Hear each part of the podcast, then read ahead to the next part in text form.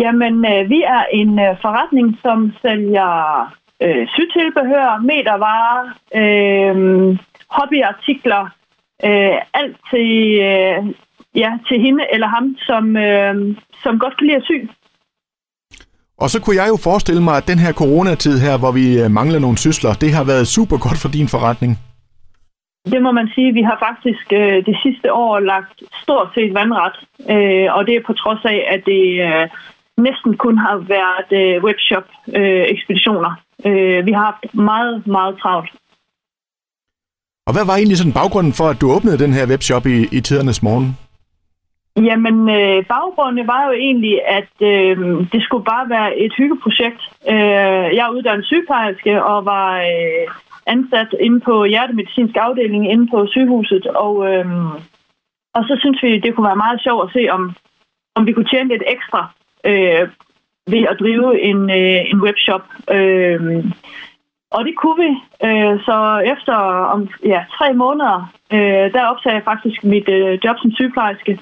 og øh, sprang ud i, øh, i webshoppen på fuld tid. Fedt. Og hvordan var den fornemmelse? Den var meget anderledes.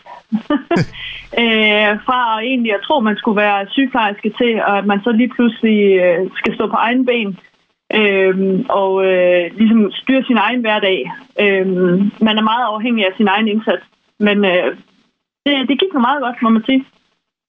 Og Louise, jeg skal jo da blankt indrømme, det er jo en, en branche, jeg ved utrolig lidt om. Øh, ja. men, men jeg forestiller mig, det er også en branche, hvor man skal følge med, hvor, hvor moderne skifter og sådan nogle ting, og der kommer, kommer nye varer hele tiden. Altså moden, den skifter jo ligesom det gør i tøjbutikkerne. Øh, og øh, det kan godt være lidt svært at købe ind, i og med, at jeg jo også køber ind øh, et halvt til et helt år, før jeg egentlig får varen på min hylde. Så nogle gange, så skal man øh, ikke trykke for hårdt på indkøbsknappen, fordi man... Min erfaring siger mig, at der kommer altid noget mere, som, som man også gerne vil have. Og nu skal vi jo så til den del af historien, hvor du i, i dag slår dørene op til en fysisk butik. Og du går ja, jo lidt... Den, den, den, jeg, jeg står tillykke med det først og fremmest. Ja, tak. men, men altså Louise, det er jo sådan lidt den omvendte verden i forhold til, hvad man hører, ikke? At mange de går lidt den modsatte vej. Ja. Hvad var det, der fik dig til at sige, at nu åbner vi også en fysisk butik? Øh, jamen, det, der fik mig til det, var jo egentlig, at øh, jeg havde jo egentlig et åbent lager i mine øh, gamle lokaler med sparsomme åbningstider, og jeg havde øh, faktisk mange kunder, som efterspurgte en fysisk forretning med, øh, med rigtige butiksåbningstider. Øh, men i og med, at jeg er selv med mine børn, øh, så havde jeg ikke rigtig mulighed for at Øhm, og gå hjem klokken halv seks hver dag. Øhm, så jeg ansatte øh, en anden Louise, øhm, og fik så muligheden for at flytte de, de her nye lokaler øhm, og åbne øh, tre hundrede kvadratmeter med stof og sytilbehør.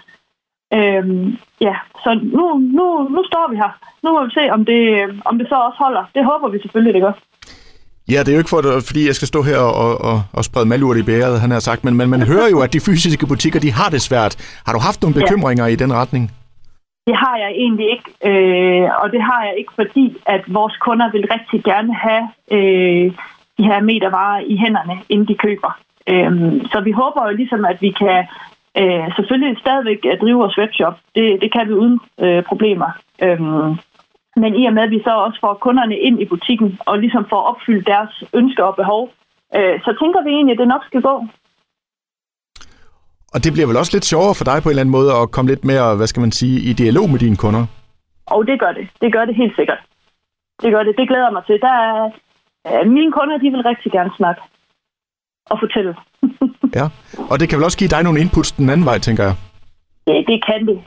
De kommer tit med deres ønsker omkring de, de varer, de gerne vil have, eller de lige mangler til deres projekt. Og så kigger vi selvfølgelig også på det. Og nu er det jo så i dag, du slår dørene op. Jeg tænker, i forbindelse med de her coronatider, det bliver nok ikke sådan den helt store festivitas. Nej, det gør det ikke. Vi havde store planer, men...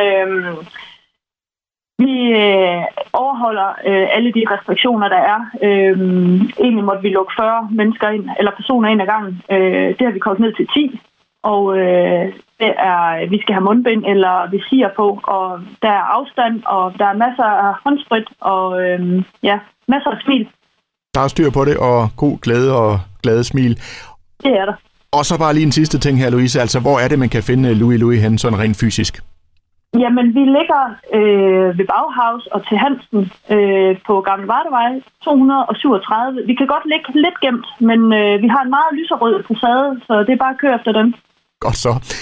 Jamen, øh, Louise, jeg siger tusind tak, fordi du lige gav dig tid til at snakke med mig på det, jeg forestiller mig en, en travl dag for dig, og så vil jeg da bare ønske dig alt muligt held og lykke med det her. Jeg takker, og tusind tak for det.